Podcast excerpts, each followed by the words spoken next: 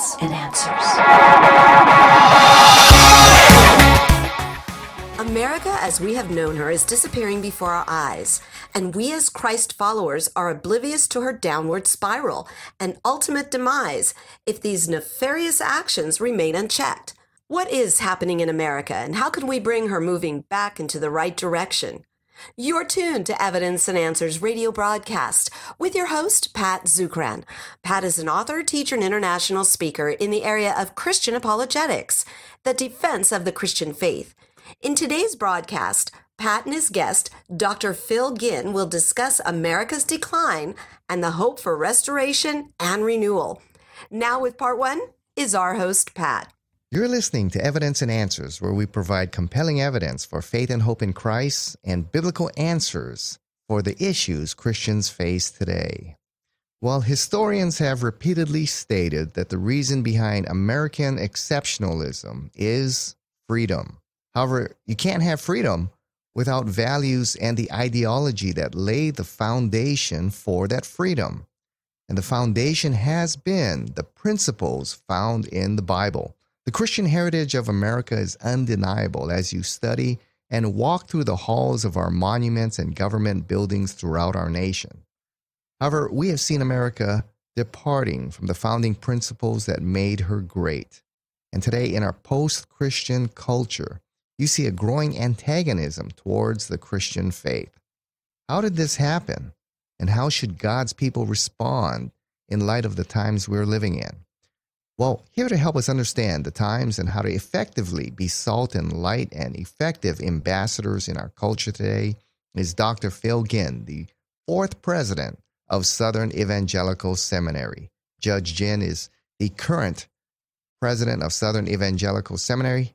Prior to becoming its fourth president, he served as both lawyer and a judge his final position was the senior resident Superior Court judge for the 24th Judicial District in North Carolina.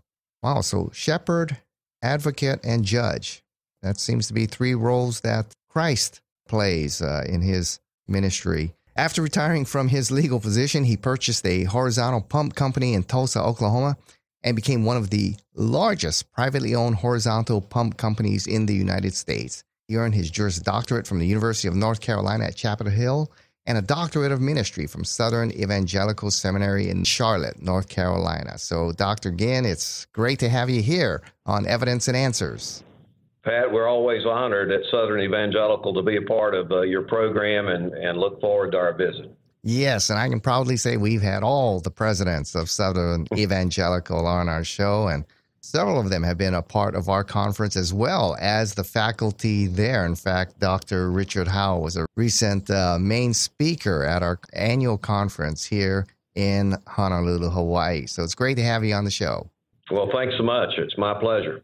Yes, well, Dr. Ginn, uh, you know, you've stated that America, as we have known her, is disappearing before our eyes, and we as Christ followers are oblivious to her downward spiral and ultimate demise if these nefarious actions remain unchecked. Tell us about that statement and why are we in the situation we find ourselves today? Well, it's it's almost Pat like a uh, salt water seeping into a freshwater supply. Uh, you don't really realize what kind of trouble you in, you're in until it's too late, and I think that's uh, that's kind of uh, what's been happening in our nation. Uh, it's it's certainly not uh, hit us uh, like the tsunami that's coming as yet because it's just been the drip, drip, drip of change that's come against our nation over a many year period of time. And uh, essentially, what's happening is those who oppose Christianity will push so far, and then somebody will say, "Oh, oh my, that's too far," and then they'll say, "Well, yes, it is too far," and then they'll back up a little bit, but not to the point where they were uh, at the, at the beginning, and then another push will come, and sooner or later, they've got you all the way down the road. That's essentially what's happening in our nation right now. Yes, and you know, you stated that there's a growing antagonism against biblical Christianity in America. Where do you see this? I see it from our own government. Pat, uh, certainly in the media. and it has even infiltrated our churches. There's a lot of churches, so called churches in America, who are standing against those churches who are trying to stand for the truth. And that's perhaps one of the more sad parts about it uh, to see this, uh, what I call evil, uh, uh penetrating even uh, into the center of, of once stalwart churches in America. Yes. Now, you stated three key institutions there government, media, and churches let's first begin with the churches, you know, because the churches are to be the proclaimers and the defenders of truth here. And yet we see uh, false teaching infiltrating in quite a bit. You know, give us some examples of that. Here in Hawaii, I can give you numerous examples where I remember the bill to redefine marriage, you know, the gay marriage bill here in Hawaii was being fought over in our legislature. And I think half the churches were pushing for the bill and I think sure. the other half here were standing against the bill. And it was, you know, right there in the front page of the newspaper. You know, our churches were divided on something so basic as the definition of marriage. Where do you see that well, Pat, in, it, in the church? It's very simple, I think, as what's happening in our churches.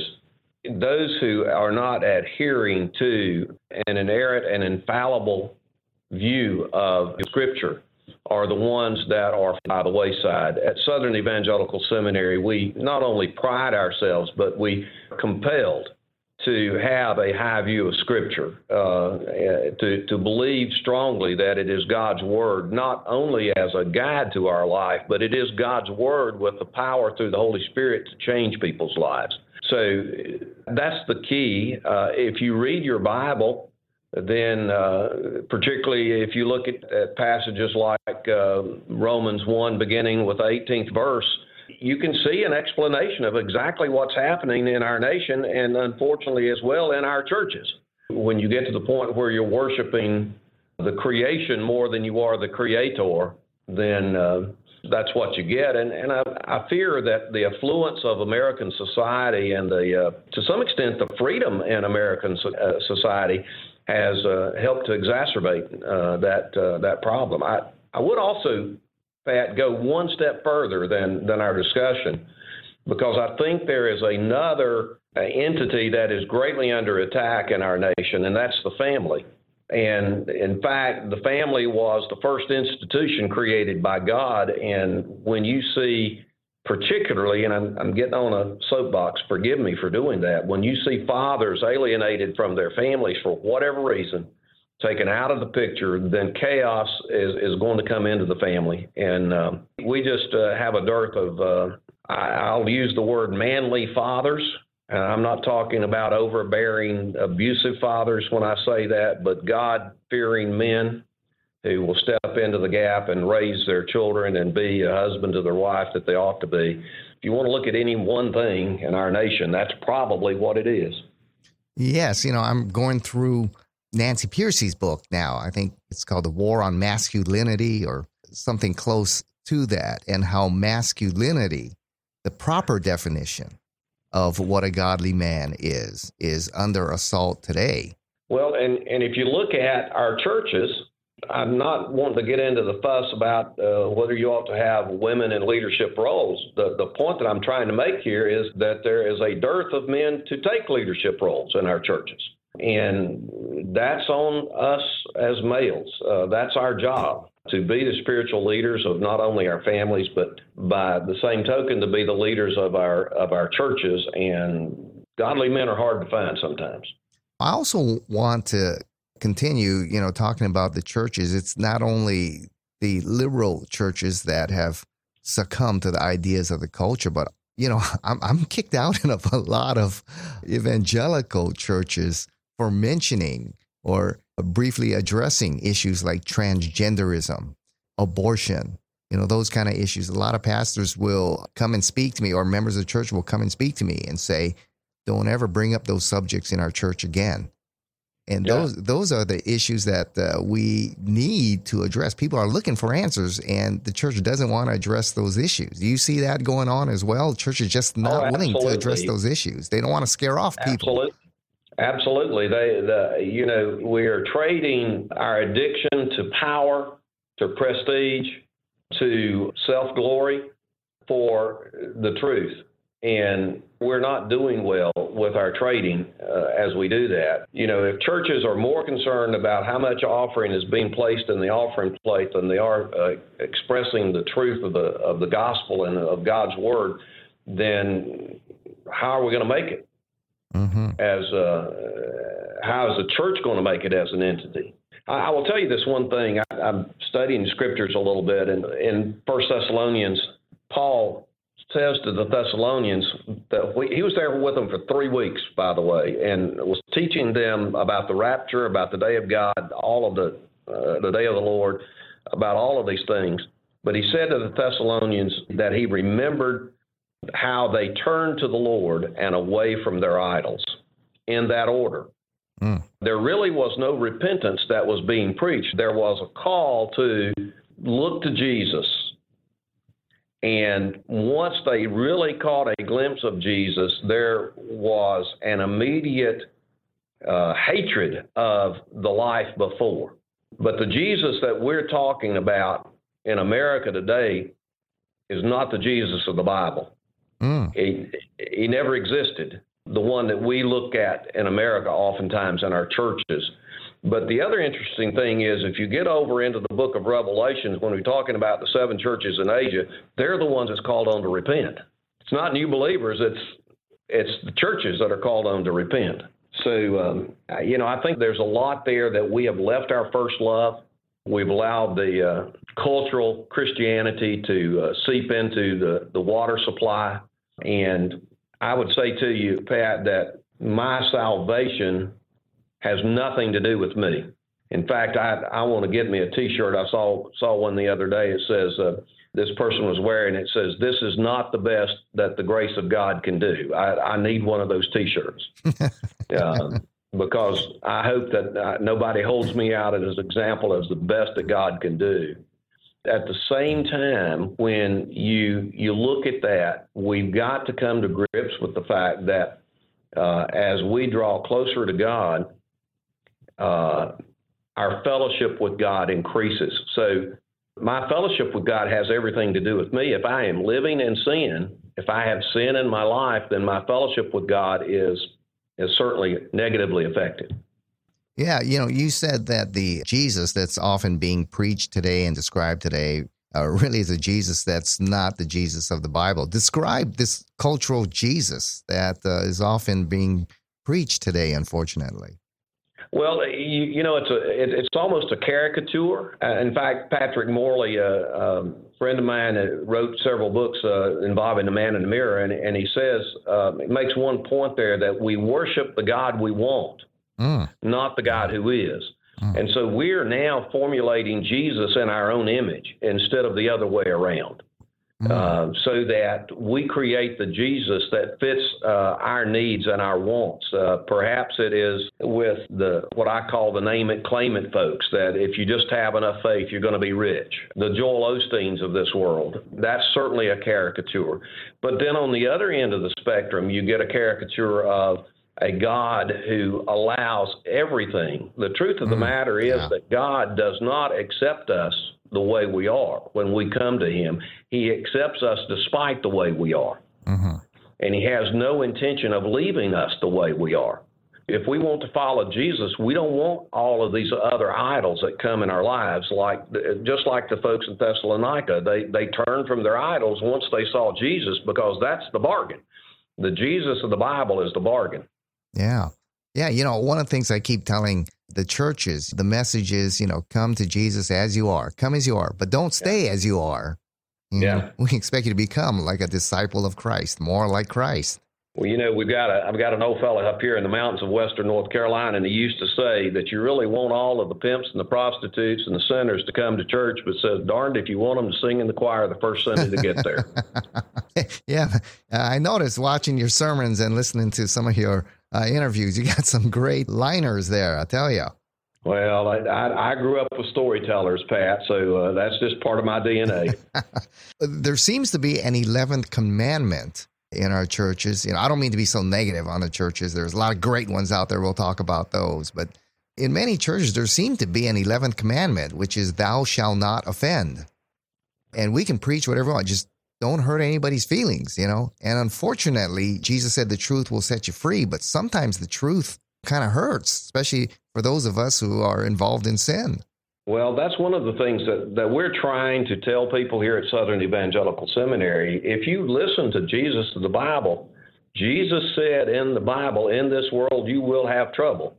And he says that this world hated me, it hated him enough to crucify him. So hmm. why should we expect, if we're followers of Jesus, for this world to treat us any better than it treated Jesus? And if we have fear of that, then that is a very sinful part of our life that we need to, to deal with. Yeah. Yeah. And I think churches need to proclaim the truth, and, and pastors cannot be afraid to proclaim the truth. And some churches, yeah, you may lose members in the cultural context you're in. Yeah. So, some churches, y- you may thrive in the cultural context you're in. People may be sitting there going, We're looking for answers to these issues. And finally, a church that's proclaiming truth. So it really depends. You need to really trust God on how things fall out, but you got to stay faithful to the message. And that's what we need so much of in our nation today. We need pastors, we need fathers, we need folks who uh, who count the cost and who are ready to stand in the gap for uh, what's right. Yeah, I think you, said you continually preach and teach that if we plan to make an impact for Christ, to be light in darkness, we have got to be ready to take our stand and many times to endure pain and suffering that comes with standing for truth in a culture that has turned away from God. Absolutely. I've forgotten the reference in Ezekiel, but I don't have it right in my hands. I wrote it just the other day, but uh, uh, I think it's about the 22nd chapter of Ezekiel. Uh, God says to Ezekiel, I searched through the land for a man to stand in the gap mm-hmm. so that I would not have to destroy the nation. And then he goes very poignantly to the next statement and says, But I found none. Wow. So that's what yep. we're looking for at, at, Southern Evangelical Seminary. And I think that's what we ought to be looking for uh, all across our nation and the world in essence, is we need to be finding people who are willing to stand in that gap and be counted to stand steadfast with arm in arm, shoulder to shoulder with other Christians. And, you know, the interesting thing when Paul Pat describes the armor to put on the full armor of God, the only thing he calls us to do once we put on the full armor of God is to stand. Mm-hmm.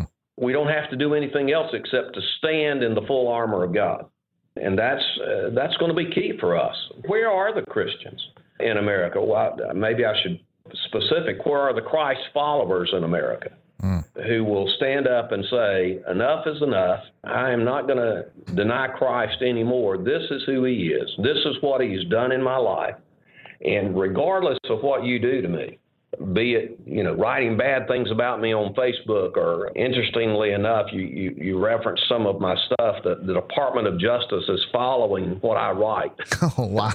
I have no idea why. I mean, uh, maybe I'm a terrorist by nature, but uh, I certainly don't write anything about uh, revolution or anything like that. But we fight our own government here every week at Southern Evangelical Seminary, trying to force us to do something that we're not going to do.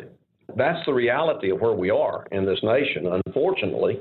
But God always has a remnant, Pat. Yeah. Let's talk about that institution you were talking about, government. I mean, when you study American history and you walk through the monuments in Washington, D.C., and in capitals throughout our land, I mean, the biblical and Christian heritage is just undeniable. You've got 10 commandments in the courthouses. You got scripture quoted all over the, the Washington Monument, the Jefferson, the Lincoln uh, Memorial. The Christian heritage of our nation is undeniable. How do we go from this foundation to, you know, where we find ourselves today? Well, certainly as the family has been attacked, the church has been attacked, as we've talked about that. Really nice baubles have been waved before our eyes, and they have looked good to us, and we have chased after things that, uh, as church, as Christians, that we ought never, never to have chased after. So we've been compromised, and I, guess the old adage, the old story about the put the frog in the in the cold water and, and heat it up, and he doesn't realize he's being boiled alive.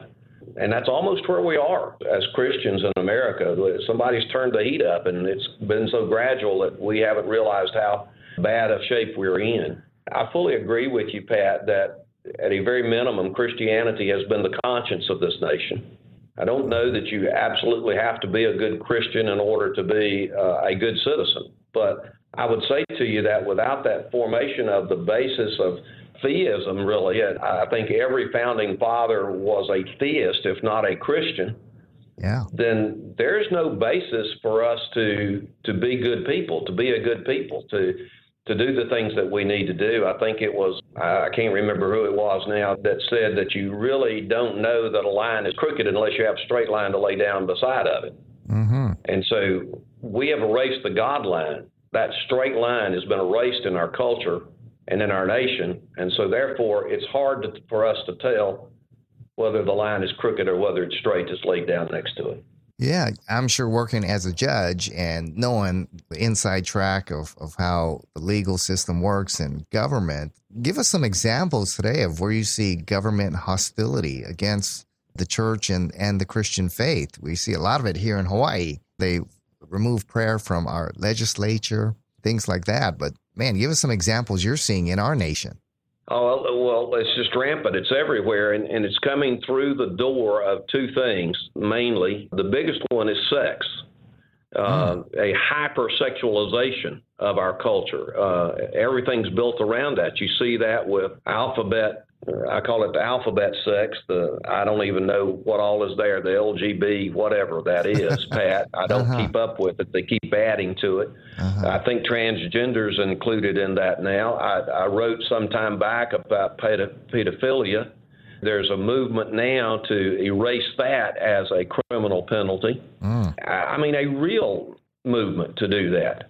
And so that's one of the avenues in which we're being attacked. And Pat, I'm 70 years old. The government could care less about me. But what this government wants is my children and my grandchildren, yeah. and to change their minds. They that that's what they're afraid that folks like me may have some uh, ability to instill in this younger generation and the generations that are to come some semblance of being a Christ follower, of having the dignity of being uh, one of God's children, and the difference that it makes in your life and the way you act. That's why that they're trying to pour into our children now all of this filthy garbage and at the kindergarten level. We had a case in North Carolina uh, uh, just a few weeks back of a drag queen who uh, was doing a lap dance for a 12 year old child in a state school. Mm-hmm. Um, now, go figure that. Uh, this week, the press release this week is on uh, Mr. Biden's Secretary of Education, Mr. Miguel Cardona, who was faced with extremely abysmal results. Uh, it's amazing that the history level of competency or level of competency in history for our school students is like the 13 percentile. Mm. For civics, it's like 22 percentile. That's the ones that are competent, not the ones that aren't competent. Wow. And his concept, what he's come up with is uh, the reason for that is because we're banning books in our school. Yeah. As one fellow said, that's dumb and he knows it's dumb. yeah, you know, one of the things I see where government is, seems to have a lot of antagonism against the church, you know, is that area of free speech. They are promoting the LGBT books and the curriculum, uh, transgender people coming in and, and reading and doing lap dance in front of our children and things like that. But you can't have a Bible in public schools. Yeah. You know. Uh, here, if your folks, your listeners, want to know the technical advantage that we have, I think it's a God-given advantage because I think our nation is God-given to us.